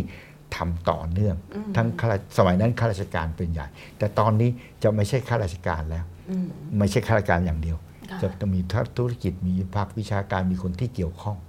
อันเนี้ย FTA การเจรจาทั้งหลายแหละ CPTPP อืมแล้วถ้าไบเดนชนะค่ะ TPP ของสหรัฐอเมริกามา เราอันเนี้ยต้องตัดสินใจ เราการกระบวนการตัดสินใจต้องเป็นกระบวนการตัดสินใจที่เอาผลประโยชน์ของประเทศโดยส่วนรวม ไม่ใช่ผลประโยชน์ของสาขาใดสาขาหนึ่งเป็นตัวตั้งอืมเวลาเนี้ยที่เราค้านกัน มันจะเป็นสาขานี้โอเสียค่ะแล้วก็เลยไม่เอาอื มมันต้องมองผลประโยชน์รวมของประเทศค่ะอันนี้คือทิศทางในการพัฒนาการ แน่นอนสาขาที่เดือดร้อน รัฐบาลเวลาที่สาขาที่ได้ประโยชน์ ก็ต้องมีระบบการชดเชย ข้ามสาขากัน จะมีระบบอย่างนี้ค่ะแก้ปัญหาเรื่องนี้อย่างไร อันนี้ต้องทำไม่งั้นเราก็จะถอยหลังอยู่อืมประเทศไทยยังเป็นประเทศที่ที่เอ่อระบบการเมืองการปกครองของเรา โดยเฉพาะภาคราชการเนี่ยเอ่อ นักรัฐศาสตร์ท่านหนึ่งเนี่ยเขาบอกว่าบ้านเรามันเป็นการเมืองแบบวีโต้อืมค่ะถ้ามีคนใดคนหนึ่งไม่เห็นด้วยค่ะก็ตัดสินใจไม่ทำอืมไม่ใช่แล้ว บ้านเรามันจะต้องไปสู่ระบบประชาธิปไตยที่ฟังเสียงทุกข้างค่ะแล้วชั่งน้ำหนักอืมแล้วเอาผลประโยชน์ของส่วนรวมเป็นตัวตั้งค่ะแล้วคนที่เสียผลประโยชน์ก็จะต้องได้รับการชดเชยอืม ระบบต้องต้องเดินต้องเดินไปแบบนี้ค่ะฮะอ่าก็ต้องเปลี่ยนวิธีคิดแล้วก็ขับเคลื่อนกันไปแบบนี้ ภาคเกษตรล่ะคะอาจารย์จะมาเป็นตัวที่ช่วยขับเคลื่อนเศรษฐกิจประภาคเทศเกได้ษไหมตรคงไม่ใช่ขับเคลื่อนค่ะแต่ภาคเกษตรมันเป็นภาคตัวหล่อเลี้ยงค่ะที่สำคัญอืมนะฮะเอ่อเราหล่อเลี้ยงพลเมืองโลกนะฮะต่อไป การปรับตัวภาคเกษตรเราก็รู้ว่าต้องไปปรับตัวภาคเกษตรของเราจุดอ่อนวันนี้เนี่ยคือเมื่อกี้เรียนแล้วไม่ค่ะไม่ปรับตัวอืมเรื่องเรื่องเรื่องเงินอุดหนุน อันที่สองก็คือ เราส่งออกอาหารไปขายต่างประเทศได้ชื่อเสียงมาก อาหารปลอดภัยอาหารคุณภาพสูง อาหารอร่อยค่ะแต่ว่าทำไมฮะอืมไม่อาหารในประเทศไม่ปลอดภัยอืมแล้วนอกจากอาหารในประเทศไม่ปลอดภัย เพราะว่ามันมีสารเคมีมีอะไรต่างๆ ตกจุลินทรีย์อะไรต่างๆ ตกค้างเต็มไปหมดเลยค่ะนอกจากนั้นคนไทยบริโภคอาหารไม่ถูกสุขอนามัยโรคอ้วนโรคแคระแกรนอืมโรคเอ่อหัวใจโรคความดันโลหิตสูงเอ่อเกลือมากเกินไป โซเดียมมากเกินไปอืมโอ้โหโรคสารพัดที่เป็นโรคไม่ติดต่อมากันเยือนกันมา อันเนี้ยต้องปรับโครงสร้างขนาดใหญ่ ให้การบริโภคเนี่ยถูกสุขลักษณะ สินค้ามันปลอดภัย ทรัพยากรธรรมชาติต้องไม่ทำลาย ลดปัญหามลพิษ เรื่องการทำการเกษตรแบบเผาค่ะซึ่งสร้างมลพิษอืมกรีนเฮาส์แก๊สต้องต้องปรับโครงสร้างงานต่างๆเหล่านี้เป็นงานระยะยาว ซึ่งซึ่งเป็นงานช้างทั้งสิ้นค่ะแต่เป็นงานที่ประเทศไทยต้องทอืมำนะฮะอ่าเป็นเป็นเรื่องใหญ่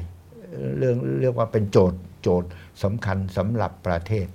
ครับอืมค่ะโอ้ก็เรียกได้ว่า วันนี้เราฟังมุมมองจากอาจารย์เพื่อมาหาทางออกร่วมกัน นอกจากภาคเกษตรแล้ว อาจารย์มองว่าธุรกิจอะไรที่พอที่จะช่วยทำให้เศรษฐกิจไทยเนี่ยมันจะกระเตื้องขึ้นได้อีกคือไหมคือคะมันไม่ได้มีธุรกิจใดธุรกิจคืออมวันวันดีคือดีจะไปนึกถึงธุรกิจใหม่เนี่ยมันไม่ได้เกิดทันทีค่ะเพราะฉะนั้นในธุรกิจ เก่าในภาคเกษตรที่มีอยู่ในภาคบริการที่มีอยู่ในภาคอุตสาหกรรมที่มีอยู่เนี่ยอืมทำให้เข้มแข็งขึ้นก่อนค่ะเฉพาะหน้าเราเห็นเห็นอืมอะอาหารของเราเราทำให้ปลอดภัยขึ้นนะฮะเอ่อเราทำให้มีมูลค่าสูงขึ้น เราทำได้ค่ะใช่ไหมฮะอืมภาคอุตสาหกรรมเอ่อเวลาเนี้ยเอ่ออุตสาหกรรมอย่างสิ่งทอเนี่ยมันก็ไปสู่อุตสาหกรรมที่มันเกี่ยวกับทางด้านการแพทย์ได้ค่ะมันก็ปรับตัวได้เห็นไหมมันยังมีช่องโอกาสของ เรื่องพวกนี้ค่ะไอ้เรื่องท่องเที่ยวเมื่อกี้ก็เรียนแล้วค่ะมันก็ไปสู่เรื่องการแพทย์เรื่องเอ่อท่องเที่ยวเพื่อการแพทย์ท่องเที่ยวเพื่อสุขภาพได้อืมเอาคนแก่ที่จากต่างประเทศมีฐานะดีๆ มาเกษียณในประเทศไทยโอ้สร้างยังสร้างคอนโดสร้างอะไรต่างๆ ได้อืมถูกไหมมันมีเรื่องพวกนี้ที่ที่สามารถปรับตัวได้ค่ะแต่ว่าทั้งหมดเนี่ยภาครัฐเนี่ยไม่ต้องไปชี้นำอืมภาครัฐทำอะไรฮะ ทำโครงสร้างพื้นฐานให้ดีทำกฎหมายให้ดีทำกฎระเบียบให้ดี อย่าให้มันเป็นอุปสรรคอืมไอ้ที่เมื่อกี้ไปเจรจาต่างค่ะประเทศถ้ามันไปดูสักเขาก็ไม่มาค่ะแล้วเรามีทิศทางที่ชัดเจนว่าเราจะปรับโครงสร้างเนี่ยเป้าหมายที่สำคัญที่จะปรับโครงสร้าง ให้คนไทยมีความรู้ความสามารถมากขึ้นไป ถ้าผมจะพูดนะอืมเรื่องนี้ค่ะเป็นเรื่องใหญ่ที่สุดค่ะเอาคนอืมเป็นตัวตั้ง อย่าเอาอุตสาหกรรม อย่าเอา บริการอย่าเอาธุรกิจเป็นตัวตั้งอืมเอาคนเป็นตัวตั้งค่ะถ้าเอาคนเป็นตัวตั้งว่าเราจะสร้างคนที่มีความรู้ความสามารถรอบค่ะรู้แล้วเนี่ยอืมอะไรมันก็เกิดได้เพราะคนพวกนี้จะคิดออกเองว่า ในยามที่โลกมันเปลี่ยนแปลงอย่างรวดเร็วเขาจะไปทำอะไรอืมแล้วเวลาเขาจะไปทำอะไรค่ะรัฐมีบริการมีสิ่งอำนวยความสะดวกเอื้ออำนวยให้เขาทำไม่ใช่เป็นอุปสรรคค่ะอันนี้คือการปรับตัว อืมค่ะ ทุกฝ่ายก็ต้องปรับรัฐก็ต้องปรับเยอะเหมือนกันครับค่ะ เรื่องของการพัฒนาคนอันนี้เรื่องใหญ่อีกเรื่องหนึ่งเลยเนี่ยนะครับค่ะจะ reskill จะ upskill อะไรที่อาจารย์คิดว่าเป็นทักษะที่จำเป็นเร่งด่วนในภาวะโอ้นี้คือบ้างคือมันมันมันหลายอย่างภาวะเฉพาะหน้าเนี่ยค่ะก็คือเอาคนที่ตกงานคนพวกเนี้ยอืมเอ่อปรับไปสู่ทักษะที่ที่ที่เอ่อเราคิดว่ามันจะมีโอกาส เอ่อเป็นไปได้ค่ะอย่างเช่นว่าจะมาดูแลคนแก่เนี่ยอืมนะฮะจะดูแลคนแก่นี่ก็ต้องต้องต้องฝึกอบรมต้องอะไรต่างๆ รายได้ไม่เลวค่ะนะฮะเอ่อการดูแลคนแก่ดูแลคนชราก็ต้องร่วมกับพวกศูนย์ที่เขาดูแลคนชราโรงพยาบาลต่าง ๆ จัดอบรมพวกนี้ค่ะมีทักษะ และอันนี้ดีนะฮะอืมอันนี้เนี่ยถ้าถ้าสมมุติฝึกไปถึงขั้นแล้วว่าพูดภาษาต่างประเทศได้นะ ญี่ปุ่นอะไรเงี้ยนะอืมวันหลังเราเอา เอาคนแก่จากญี่ปุ่นมาอยู่ประเทศไทย หรือเอาคนงานทั้งเราไปทำงานต่างประเทศก็ได้ค่ะอืมอันนี้คือยกตัวอย่างเห็นๆเลย เห็นเห็นเลยนะค่ะฮะอ่ารัฐบาลอย่ามีอุปสรรคกันแล้วกันอืมเดี๋ยวจะมีกฎหมายทางด้านพยาบาลโอ้ห้ามแตะตัวคนไข้มันมีอุปสรรค แก้อุปสรรคพวกนี้ค่ะนะเอื้ออำนวยให้มาแล้วแล้วอาชีพพวกเนี้ยเป็นอาชีพที่ที่ที่จบมัธยมแล้วแล้วรายได้ดีอืมค่ะ นะฮะรายได้ดี เพราะฉะนั้นมันก็มันก็จะมีช่องทางต่างๆ แต่อย่างว่าผมก็บอกเรียนแล้วว่า ทั้งหมดอยู่ที่คนอืมแล้วเดี๋ยวกลับไปเรื่องการศึกษาวิทยาศาสตร์ ศิลปะอะไรพวกเนี้ยมันต้องกลับไปเพราะคนไทยเนี่ยเวลานี้คะแนนพิซซ่าพิซซ่าคะแนนทดสอบเทียบกับต่างประเทศ เราแย่ลงทุกทุกวันอืมนะฮะอันเนี้ยต้องไปปรับระบบการศึกษาพื้นฐานของเราค่ะซึ่งซึ่งอันเนี้ยอ่อนแอมาก อันนี้อันนี้อันนี้งานช้าง อันนี้งานที่มีมีคนที่เขาทำศึกษาเรื่องเนี้ยเขาพอมีคำตอบ แต่ว่าไม่ไม่ใช่งานที่จะทำได้อ่าในวันสองวันค่ะนะฮะอืมเอ่อมันมันมันใช้เวลานานค่ะแต่ปฏิรูปการศึกษาเราก็แต่พูดมาเป็นสิบโอ้โหสิบปีแล้ว อันนี้งานยากที่สุดค่ะแต่แต่ต้องเริ่มต้นทำจริง ๆ จังอืมๆนะค่ะเราใช้เงินในการศึกษาเยอะแต่ ผลได้น้อย นักเรียนไทยเรียนในห้องเรียน ชั่วโมงเรียนเยอะมาก แต่ผลการศึกษาแย่มากอะไรอย่างเงี้ยเป็นต้นค่ะนะฮะอ่าตรงนี้ก็ต้องการการที่จะปรับโครงสร้างเหมือนกันที่สำคัญเลยก็คือเรื่องของคนที่อาจารย์มองว่าเป็นใช่ทรัพยากรที่สำคัญที่สุดนะคะครับเราคุยกันมาถึงตรงนี้อาจารย์ฉายภาพให้เห็นแล้วว่า เรื่องของสถานการณ์เศรษฐกิจ ของประเทศตอนนี้น่าเป็นห่วงมาก ปีนี้น่าเป็นห่วงปีหน้า อาจจะน่าเป็นห่วงมากกว่านี้อีกนะคะ ขณะเดียวกันเรื่องของการฟื้นฟูเศรษฐกิจเนี่ยการปรับโครงสร้างเศรษฐกิจ อาจารย์มีข้อเสนอหลายเรื่องเลยนะคะว่าแต่ละภาคต้องทำยังไง จุดไหนที่ควรจะมีการปฏิรูปบ้าง โดยเฉพาะเรื่องของการปฏิรูประบบราชการด้วยนะคะ แล้วก็ แนวคิดเรื่องของการกระจายอำนาจสู่ท้องถิ่นให้จัดการแล้วก็จะได้กระจายเรื่องของเศรษฐกิจไปในท้องถิ่นด้วย อันนี้ก็เป็นข้อเสนอหนึ่งที่น่าจะเป็นหนทาง เป็นเส้นทางที่นำไปสู่ การฟื้นฟูประเทศในช่วงหลังโควิด -19 ด้วยนะคะ วันนี้เนี่ยมีคุณผู้ชมที่ติดตามไลฟ์ของเราค่ะอาจารย์ มีคำถามอยากจะถามอาจารย์หลายเรื่องเลยนะคะ ลองดูคำถามนี้ค่ะ สนใจเรื่องของข้าราชการส่วนใหญ่เนี่ยบอกว่าไม่เข้าใจความเดือดร้อนของคนที่ตกงาน แต่โดยตำแหน่งราชการเป็นคนทำนโยบายทำอย่างไรข้าราชการถึงจะเข้าใจคนที่เดือดร้อน ผมผมยังเชื่อในผมไปนนักวิจัยค่ะ ผมยังเชื่อในเรื่องหลักฐานและข้อมูลค่ะถ้ามีข้อมูลมีหลักฐานอืมข้าราชการจะเข้าใจอืมแต่ที่ผ่านมาเนี่ยโอเคเอ่อตัวเลขมันในการสำรวจอะไรต่าง ๆ มันไม่สะท้อนค่ะนะฮะเวลาเนี้ยสำนักงานสถิติเขารู้อืมเขาโอ้โหเขาถึงออกคำถามใหม่ออกมาค่ะที่เมื่อกี้ผมเรียนแล้วอืมว่าไปถามตรงๆเลยนะคือเขาเอาคำถามไปพ่วงในการสำรวจเป็นคำถามสุดท้ายว่าเอ่อ คุณถูกผลกระทบจากโควิดไหมอืมตอบมาเกือบ 30 ล้านคนค่ะแล้วกระทบอะไรบ้างอืมเราก็เริ่มรู้ค่ะอันเนี้ยทีนี้เมื่อรู้แล้วเนี่ยจริง ๆ ไอ้ตัวเลขเมื่อกี้ที่ผมเรียนเนี่ยจดทะเบียนเนี่ยผมเรียนท่านนายกนะฮะท่านนายกฮะกรุณาให้กระทรวงการคลังเปิดเผยข้อมูล อันนี้ให้กับสำนักงานสถิติครับ ไม่ให้กับคนอื่นๆไม่เป็นไร แต่ให้กับสำนักงานสถิตินะฮะเพราะสำนักงานสถิติเคยขอแล้วก็ไม่ให้ครับมฟ้องท่านนายกเลยครับ ค่ะอืมนะฮะสำนักงานสถิติก็จะมาประมวลผลได้ใช่ไหมค่ะถ้าประมวลผลได้เห็นใช่ไหมฮะอ่าข้าราชการเข้าใจไหมฮะมีข้อมูลแล้วเข้าใจอืมผมมองในแง่ดีว่าข้าราชการเนี่ยส่วนใหญ่ยังเป็นคนดี แต่เพลินเราไม่ไม่มีข้อมูลค่ะเขาก็ไม่รู้จะทำอะไรอะอืมค่ะถูกไหมค่ะเอาข้อมูลเปิดเผยซะค่ะ ซึ่งตรงนี้ไม่ยากข้อมูไม่ลก็ยากมีอยู่ง่ายแล้วมาก ง่ายมากค่ะแล้วสำนักงานสถิติก็ทำเอ่อ โดยเวลาเนี้ยโอ้โหเขาเขาเอาใจใส่เขาทำจริงจริงจริงจังพยายามให้ได้มาซึ่งข้อมูล เพราะเขารู้ว่าปัญหาตกงานเนี่ยเป็นปัญหาที่คนเดือดร้อนมาก แล้วเขาจะต้องพยายามเอ่อหาข้อมูลที่ถูกต้องมาให้กับราชการให้ได้อืมค่ะให้กับนักการเมืองให้กับราชการ แล้วราชการเนี่ยจะเห็นก่อนผมคิดว่าอันเนี้ยเป็นเรื่องสำคัญค่ะอ่าตรงนี้น่าจะช่วยแก้ปัญหาได้นะคะ มีคำถามต่อมาค่ะอาจารย์ถามว่ามาตรการทางการคลังที่ออกมาอย่างเช่น โครงการก่อนหน้านี้นะคะ เราเที่ยวด้วยกันที่ส่งเสริมให้คนไทยไปเที่ยวเออแล้วก็ได้ส่วนลดค่าโรงแรม ค่าร้านอาหาร มีโครงการคนละครึ่งช็อปดีมีคืน อันนี้มีจุดเด่นจุดด้อยอย่างไร ตอนแรกอาจารย์ตอบไปบ้างแล้ว คือคือในเฉพาะหน้าเนี่ยจำเป็น เพราะ เราปล่อยท่องเที่ยวมันหายไปหมดเลยอะอืมท่องเที่ยวจากต่างประเทศไตพอหลังจากไตรมาสแรกแล้วไม่มีเลยค่ะถูกไหมฮะเพราะฉะนั้น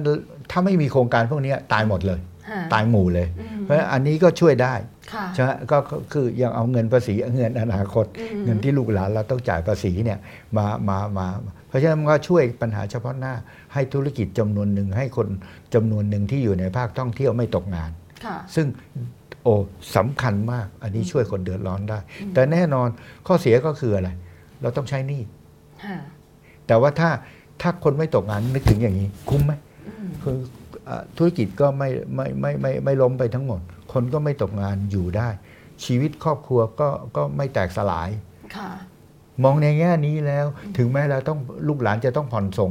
มันต้องผ่อนส่งอะค่ะผ่อนส่งหนี่อะอืมมันก็คุ้มนะอืมมีมีจุดด้อยใช่ แต่ผมคิดว่าทำคุ้มแต่ว่าไม่ใช่ทำอย่างนี้ตลอดไป ค่ะ ผมก็เรียนแล้ว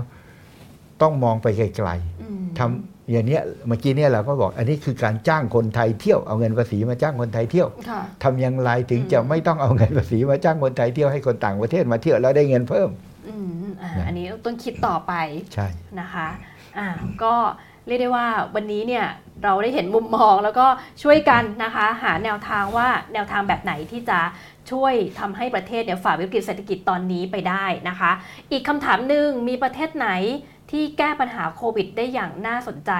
ที่เราควรจะดูเป็นต้นแบบบ้างไหมคะเอ่อไอ้ที่ไม่ควรจะดูเป็นต้นแบบมีเยอะค่ะสหรัฐอเมริกานี้ไม่ควรจะดูไม่เป็นควรต้นแบจะบดูค่ะนะฮะไม่ควรจะดูเป็นต้นแบบนะฮะค่ะเลยอืม นะฮะเอ่อเอ่อบราซงบราซิลอะไรเงี้ยประเทศที่ผู้นำประหลาดประหลาดเนี่ยนะค่ะไม่ควรจะดู แต่ว่าแน่นอนจีนน่าสนใจแต่เราทำอย่างจีนไม่ได้ค่ะเพราะว่าเขาเป็นประเทศสังคมนิยมแล้วเขาคุมได้ค่ะโอ้โหเขาคุมเข้มเขามีขีดความสามารถในการจับคนมาตรวจเป็น10บสล้านคนได้อืมในเวลาหนึ่งอาทิตย์สองอาทิตย์ เราทำไม่ได้ น่าสนใจแต่ว่าเรียนรู้บทเรียนโอไต้หวันอ่าประเทศเล็กค่ะๆ อันนี้น่าสนใจอืมแต่เขาก็ใช้เทคโนโลยีใช่ประเทศไทยยังเทคโนโลยียังห่างไกลค่ะจากไต้หวัน เดิมเราเคยเห็นว่าเกาหลีใต้อืมแต่เกาหลีใต้ก็ใช้เทคโนโลยีค่ะแล้วก็ตรวจทดสอบเยอะมาก เพราะว่าคือเผอิญเขาเก่งเรื่องวิจัยอืมแล้วเขามีไอไอไอไอไอการทดสอบมีไอไอ test ซึ่งเป็น test ก็เรียกว่า PCR เนี่ยค่ะที่ล้วงคอเนี่ยอืมนะเขาทดสอบได้อย่างเขาออกชุดเทสออกมาอย่างรวดเร็วแล้วก็ทดสอบมา ประเทศไทยทำไมเราไม่มองประเทศไทยว่าประเทศไทยเป็นประเทศที่ประสบความสำเร็จสูงสุดประเทศหนึ่ง โดยที่ไม่ต้องทดสอบมากเท่าเกาหลีใต้อืมนะเท่าจีนค่ะเราสร้างระบบอสมอืมนะฮะ เราสร้างระบบติดตามอะไรต่างๆ ซึ่งร่วมมือกันประชาชน คนไทยร่วมมือกันในเรื่องการทำโซเชียลดิสแตนใส่หน้ากากอะไรต่างๆ นี่คือลักษณะที่เราน่าจะภูมิใจค่ะแล้วพอดูเทียบกับประเทศไทยแล้วเทียบกับประเทศอื่นแล้ว เอ๊ะเรามีดีของเรานะทำไมเราต้องบางทีอาจจะไม่ต้องเทียบกับประเทศอื่นอืมนะฮะหลายกรณีต้องเทียบแต่กรณีเนี้ยผมคิดว่าเราเราประสบความสำเร็จ สูงมาก แต่ขณะเนี้ยเราขี้กลัวมากไปค่ะนะคือเราต้องทำให้เห็นไหมคะว่าตอนนี้ต้นทุนทางเศรษฐกิจที่เราเสียไปเนี่ยใช่กับการที่เราโอเคเรื่องฮะของการควบคุมสถานการณ์เนี่ยแต่เราก็ต้องดูต้นทุนทางเศรษฐกิจที่เสียไปด้วย อันเนี้ยสำคัญวันเนี้ยมันมาจุดที่เราให้คนตายเพราะเศรษฐกิจไม่ได้ค่ะวันเนี้ยคนไม่ตายเพราะเพราะเรื่องเรื่องเรื่องโควิดแล้วค่ะประสบความสำเร็จก็ต้องต้องชื่นชมวงการสาธารณสุขที่ อันนี้ไม่ใช่ไม่ใช่ฝีมือวันนี้นะค่ะเป็นการลงทุนในระบบมาเป็นเวลา 30-40 ปีอืมนะฮะค่ะเป็นการสร้างสถาบัน คือแน่นอนเรื่องเศรษฐกิจก็เหมือนกัน คือเราจะประสบความสำเร็จมันต้องลงทุนต้องสร้างพื้นฐานค่ะสร้างโครงสร้างต่างๆนะเหมือนกรณีสาธารณสุขสาธารณสุขเนี่ยเป็นตัวอย่างที่ดีของการกระจายอำนาจอืมค่ะ เพราะวงการสาธารณสุขกระจายอำนาจไปถึงอสมในแล้วแล้วตอนหลังเนี่ยที่ที่ทำสำเร็จไม่ใช่เฉพาะอสม เพราะว่าจริงๆข้าราชการเอ่อเอ่อในองค์กรปกครองส่วนท้องถิ่น แล้วก็ส่วนภูมิภาคก็ช่วยกันค่ะโอ้โห มันเห็นอะไรที่เขาร่วมมือกันอย่างมโหฬารอืมถูกไหมค่ะอันนี้คือกระบวนการมีส่วนร่วมที่ลงไปที่ที่ที่ท้องถิ่นค่ะนะอืมเพราะฉะนั้นผมคิดว่าเมื่อมองอย่างนี้แล้วเนี่ย ผมคิดว่าผมไม่มีแต่ก่อนผมก็พยายามดูนิวซีแลนด์ดูใครต่อใคร แต่พอมาวันนี้แล้วผมว่า เออ เราคุยได้นะว่าอืมเราดีที่สุดประเทศหนึ่งนะค่ะแล้วเราไม่ต้องทำหนักอย่างเขาด้วยใช้เงินเมื่อกี้ก็เรียนแล้ว เราก็ใช้เงินไม่มากค่ะนะเราน่าจะเป็นต้นแบบให้ประเทศอื่นเนี่ย เป็นต้นแบบสำหรับเอาไปประเทศปรับตามที่ที่ที่ที่ไม่ได้ร่ำรวย ค่ะอืมนะน่าเสียดายอินเดียอื้อหือเนี่ย อืมอินเดียอาจจะต้องเรียนรู้จากเรา อืมนะค่ะครับตอนนี้ผู้ติดเชื้อเขาก็เยอะมากเยอะมากยังคุมไม่เยอะได้มากนะคะ อีกคำถามหนึ่งค่ะอาจารย์ รัฐธรรมนูญจะมีส่วนในการแก้ปัญหาเศรษฐกิจได้อย่างไรบ้างคะ โอ้ ถ้าจะมีเนี่ยรัฐธรรมนูญเนี่ยมันเรื่องเศรษฐกิจเนี่ยกระจายอำนาจทางเศรษฐกิจ ค่ะ จะกระจายได้ยังไงคะ การกระจายอำนาจทางเศรษฐกิจเรามีรัฐเราเรามีการกระจายอำนาจทางการคลังแล้วเราก็หยุด เราก็ไปแค่บอกว่า เอ่อเราจะเอาเงินที่เอ่อเก็บภาษีได้อะไรต่างๆเนี่ยนะฮะเอ่อไปลงศูนย์ท้องถิ่นเราก็จะค่อยๆ ขึ้นไป 35%แล้วมันก็ไม่ถึงแล้วเราก็หยุดอืมนะฮะเอ่อต่อเรื่องต่อเรื่องการคลังเนี่ยเป็นเรื่องที่ต้องเริ่มต้นก่อนว่าหนึ่งเนี่ยต่อไปเนี้ยเราเริ่มให้อำนาจในท้องถิ่นมากเอ่อเราเราให้หน้าที่เขาไป มันต้องตามด้วยเรื่องเงิน ค่ะอื มมันต้องสมน้ำสมเนื้อกันอ่าเรื่องเงินตอนเนี้ยภาษีไอ้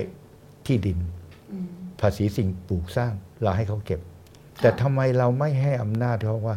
เรามีอัตราสูงสุดที่รัฐบาลกลางกำหนด แล้วแต่ละท้องถิ่นสามารถไปกำหนดอัตราที่ต่ำกว่านี้ได้อืมอันนี้ให้อำนาจละค่ะไม่ใช่เก็บอย่างเดียวค่ะต่อไปให้เขาเอ่อมีอำนาจอ่าเริ่มเก็บไอ้ภาษีเงินได้อืมกล้าไหมที่จะเริ่มให้มีท้องถิ่นเก็บภาษีเงินได้ค่ะเขาต้องมีเงินมีรายได้ในการทำถ้าเราจะให้เขามอบหมายหน้าที่ให้เขาทำอ่านอกจากภาษีที่ดินอืมถูกไหมฮะอ่าเอ่อภาษี VAT อืมนะฮะจะแบ่งให้เขาไหมอืมอ๋อคนต่างจังหวัดเสียภาษีอะซื้อค่ะของเสียภาษีอะแล้วเราดึงมาส่วนกลางแล้วค่อยคืนเข้าไปอะอืม ถูกไหมค่ะหรือหรือถ้าเราไม่ขึ้น 7%เราบอกอะอีก 2% 3%เราให้ต่างจังหวัดเก็บ แล้วเป็นรายได้ต่างจังหวัดอันเนี้ยงานกระจายอำนาจทางเศรษฐกิจที่แท้จริงค่ะอืมถูกไหมแล้วต่อไประบบการจัดจ้างจัดซื้ออืมเรามีกรอบใหญ่ค่ะแล้วต่างจังหวัดจังหวัดต่างๆ เขาก็มีความยืดหยุ่นอืมได้มากขึ้นไหมค่ะ เห็นไหมนี่คือการกระจายอำนาจทางเศรษฐกิจ วันเนี้ยเราไปดูเนี่ย วันเนี้ยที่ไปประชุมเอ่อกับทางทางมูลนิธิสาธารณสุขแห่งชาติเนี่ยเรื่องเรื่องระบบอาหารในเมืองเนี่ย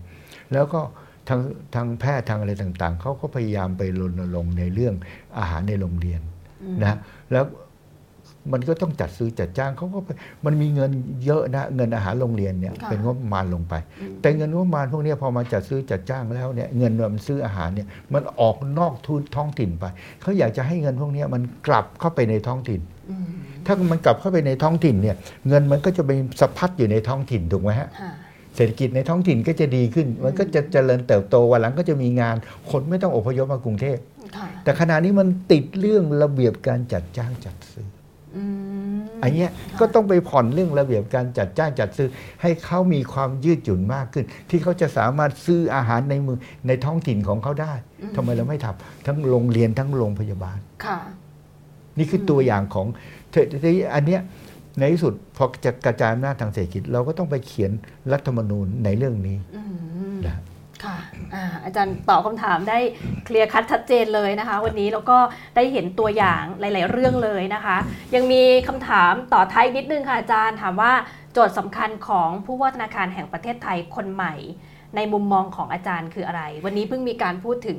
ทางออกด้านเศรษฐกิจจากคือทางผู้ว่าธนาคือคารคือท่านผู้ผู้ว่ามีวิสัยทัศน์ที่ที่อืมผมชื่นชมนะฮะค่ะมันจะมีความยืดหยุ่นมี เพราะท่านมองเรื่องเรื่องโลกเรื่องการเปลี่ยนแปลงซึ่งซึ่งแตกต่างจากที่ที่ที่ผ่านมาผมมีอาจก้าวล่วงว่าว่าโจทย์สำคืออะไร เพราะดูจากวิสัยท่านทัศน์ของท่านแล้วเนี่ยค่ะท่านไอ้ keyword ที่สำคัญเนี่ย คือมันจะต้องยืดหยุ่นละอืมเพราะโลกมันเปลี่ยนแปลงค่ะโอ้โห อันนี้สำคัญมากค่ะ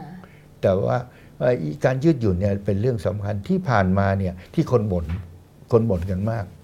นะฮะคือเรื่องค่าเงินบาทอืมนะฮะค่ะอันเนี้ยคงจะเป็นโจทย์ยากอืมสำหรับผู้ว่าการธนาคารแห่งประเทศไทย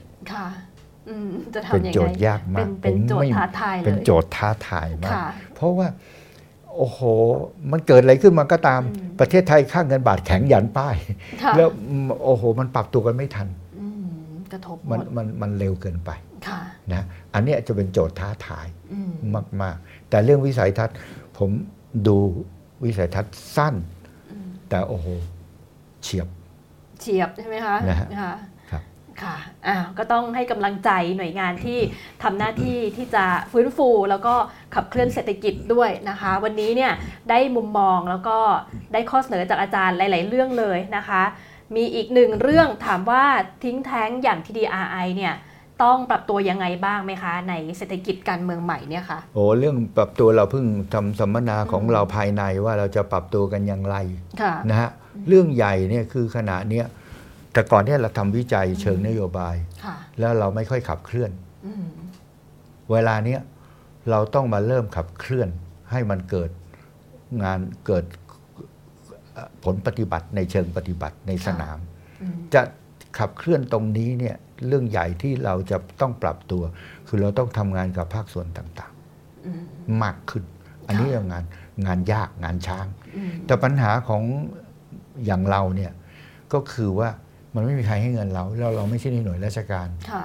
นะเราไม่ได้รับเงินภาษีประชาชนอืมเราต้องหาเงินเองค่ะเพราะฉะนั้นเนี่ยก็ต้องเรียกร้องว่าภาคประชาชนต้องมาช่วยเรานะอืมอ่าเพราะว่าอ่ามันมีค่ามันมีค่าใช้จ่ายอะค่ะนะฮะอืมแล้วยิ่งถ้าเราจะเอานักวิจัยเก่งๆเนี่ยอ่าเราต้องไปหามาแล้วนักวิจัยเก่งๆเนี่ยไม่ถูกนะค่ะแล้วเดี๋ยวพอเก่งปุ๊บเนี่ยเดี๋ยวแบงก์ก็ซื้อตัวไปอืมนะฮะอ่าแต่ว่าทิศทางเราชัดเจนว่า เราจะมาเริ่มสู่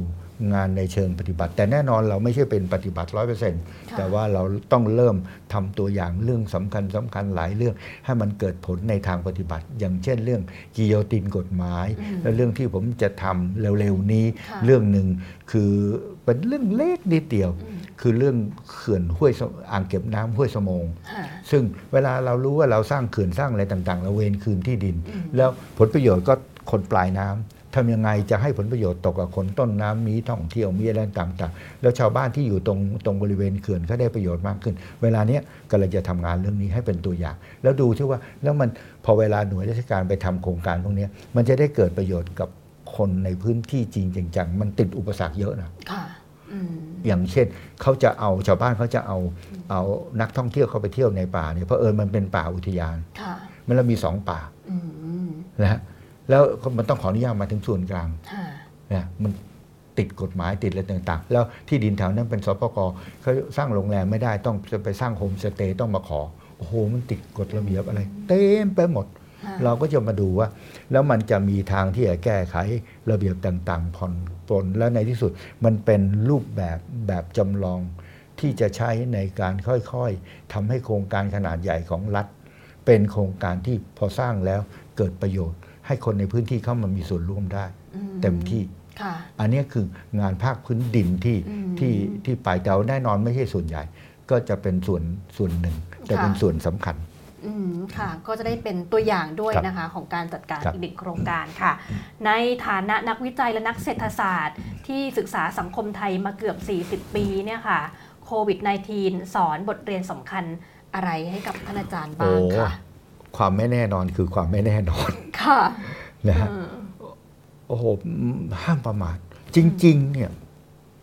เมื่อตอน 40 เนี่ย มันสอนบทเรียนแล้วค่ะคือก่อน 40 เนี่ย เศรษฐกิจไทยมีแต่ขา ขึ้นไม่เคยลงเลยนะ ขึ้นอย่างนี้เลยฮะอืมขึ้นอย่างนี้ค่ะตลอดเลยค่ะไม่เคยมีเอ่อเรียก คือก่อน 40 มันจะลงในช่วงพลเอกเปรมนิดลงมานิดเดียวแต่ไม่เคยติดลบค่ะมันขึ้นอย่างนี้ตลอด เราประมาทค่ะอืม นะฮะอืมแล้วจำได้ไหมตอนนั้นเนี่ยคือจริง ๆ ในหลวงรัชกาลที่9เนี่ยพูดถึงเรื่องเศรษฐกิจพอเพียงมาตั้งนานค่ะแล้วตอนนั้นเนี่ยเราก็กลับมาทบทวนเรื่องเศรษฐกิจพอเพียง และการทบทวนของเราเนี่ยก็คือเราต้องสร้างระบบที่รองรับช็อคให้ได้ มันมีระบบมีภูมิภูมิต้านทานอืมภูมิคุ้มกันค่ะอันนั้นคือบทเรียนตอน 40 แต่ตอนเนี้ยบทเรียนของเราก็คือว่าโลกมันไม่แน่นอน โอ้โห โรคระบาดอะไรต่างๆ สงครามเอ่ออะไรต่างๆ ความไม่แน่นอนมันสูงมาก เมื่อมันมีความไม่แน่นอนสูงมากเนี่ยนะสิ่งที่เราต้องเตรียมรับตลอดเวลา ทุกครั้งที่เกิดความไม่แน่นอนขึ้นมา เกิดการเปลี่ยนแปลงกระทันหันเนี่ยเราจะมีขีดความสามารถในการปรับตัวของเราอย่างไรค่ะอันนี้เนี่ยอืมสังคมไทยยังไม่เก่งค่ะ ดูตัวอย่างน้ำท่วมฝนแรงเนี่ยอืมเราไม่เคยวางระบบที่จะรองรับเวลาเกิดวิกฤตดีพอเวลาเกิดวิกฤตปัญหาเฉพาะหน้าคนไทยเก่งอืมโอ้แก้กันลงมาลงมือลงมา แต่พอทำเสร็จจบแค่นั้น ไม่ได้วางระบบที่จะเป็นบทเรียนต่อไปว่า แล้วต่อไปในระยะยาวในข้างหน้าถ้าเกิดอีกไอ้ตรงนี้เป็นจุดแข็งของเราเก็บไว้ ตรงนี้เป็นจุดอ่อนต้องแก้เราไม่มีระบบนี้ค่ะอันนี้ยังไม่ได้แก้ อืมค่ะ ตรงนี้แหละที่อาจจะต้องไปปรับเรื่องนี้นะคะอ่าก็เรียกได้ว่า วันนี้เนี่ยได้มุมมองจากอาจารย์หลายเรื่องนะคะคำถามปิดท้ายวันนี้ค่ะอืมเรื่องของสถานการณ์ที่มีการชุมนุมทางการเมืองในวันนี้เนี่ยหลายคนก็เป็นห่วงนะคะ ว่าอาจจะไปซ้ำเติมเรื่องของความบอบช้ำทางเศรษฐกิจด้วยหรือเปล่า คนทั่วไปเนี่ยต้องรับมือกับวิกฤตรอบนี้อย่างไรคะคือมีสติ อืมค่ะอันนี้เป็นเรื่องสำคัญที่สุด มีสติมีความรู้หาความรู้ค่ะนะฮะเอ่อถ้าเรารับมือไม่ไหว เพราะว่าศักยภาพเราจำกัดเราก็หาความรู้เพิ่มเติม แต่การมีสติแล้วก็ใช้หลักสันตินะอดทนนะอันเนี้ยมันมันเป็นเรื่องเรื่องสำคัญเอ่อการมีสติการใช้หลักเหตุหลักผลนะความมีเหตุผล การให้อภัยซึ่งกันและกันบางทีทำงานทำอะไรต่างๆมันมีข้อผิดพลาดอืมนะฮะอย่างเงี้ยมันจะเป็นสังคมที่อยู่กันอย่างมีความสุขค่ะนะฮะอืมอันเนี้ยสำคัญที่สุดนะแล้วไม่จำเป็นจะต้องเป็นประเทศที่มีรายได้ต่อหัวสูงแบบสิงคโปร์ค่ะอืมนะฮะเอ่อแต่มีรายได้ต่อหัวสูงขึ้นอืมนะฮะค่ะเอ่อแล้วก็มีความสุขอืมอันนี้นะฮะสำคัญอันเนี้ยสำคัญ นะฮะไม่ทะเลาะเบาะแว้งกันค่ะนะฮะแต่ไอ้ตรงเนี้ยมันเป็นเรื่องที่ที่โอ้โหมันต้องต้องต้องฝึกฝนกันเยอะอืมนะฮะมันอดกลั้นให้อภัยซึ่งกันและกันค่ะนะฮะรู้จักการบริหารความขัดแย้ง คนไทยยังไม่รู้จักการบริหารความขัดแย้งอืมที่ที่ดีค่ะอันนี้ยังเป็นจุดอ่อนอีกจุดหนึ่งของคนไทยอืมนะฮะค่ะ เราใช้วิธีแก้ปัญหาความขัดแย้งโดยซุกใต้พรม หรือไม่ก็ฝ่ายหนึ่งต้องแพ้ฝ่ายหนึ่งต้องชนะอืมในค่ระบบประชาธิปไตยเนี่ยมันไม่มีคำว่าผู้แพ้ผู้ชนะออืมคุณได้บ้างเสียบ้างค่ะอืมอันนี้เราต้องเรียนรู้อยู่กับระบบนี้ให้ได้ค่ะไม่ใช่ว่าฉันจะชนะทุกอย่างไม่ใช่ไม่ได้หรือมแล้วคนคนแพ้ต้องออกออกไปอยู่ที่อื่นไม่ใช่ ค่ะ แล้วแล้วแล้วผมคิดว่าคนทุกรุ่นทุกวัยไม่ว่าหนุ่มสาว หรือแก่ ต้องยึดหลักนี้ค่ะคนแก่จะเปลี่ยนยากอืมค่ะอ่าแต่อย่างน้อยๆเนี่ยอาจารย์ก็ให้ข้อคิดเตือนใจปิดท้ายด้วยนะคะ ตอนนี้เนี่ยสติสำคัญที่สุดแล้วก็ครับจะช่วยนำพาสังคมไปนะคะ ส่วนเรื่องของการขับเคลื่อนเศรษฐกิจเนี่ยวันนี้อาจารย์กรุณาให้ภาพเราที่ชัดเจนนะคะว่า เรื่องของการฟื้นฟูเศรษฐกิจจะเป็นไปในทิศทางไหน การปรับเปลี่ยนโครงสร้างเศรษฐกิจเนี่ยถ้าเกิดทำได้เนี่ยควรทำอะไรบ้าง แล้วก็รัฐต้องปฏิรูปอะไร วันนี้กลับขอบคุณอาจารย์อีกครั้งหนึ่งนะคะสวัสดีครับแล้วโอกาสหน้าเราก็จะอีกอีกทีหนึ่งนะคะสำหรับรายการในวันนี้ค่ะ หมดเวลาแล้วนะคะ ขอบคุณคุณผู้ชมที่ติดตามไลฟ์ของเรานะคะแล้วก็ติดตามประเด็นต่างๆ ผู้ให้สัมภาษณ์ที่จะแวะเวียนกันมาคุยกันในรายการนี้ได้อย่างต่อเนื่องนะคะ วันนี้ลาไปก่อนค่ะ สวัสดีค่ะ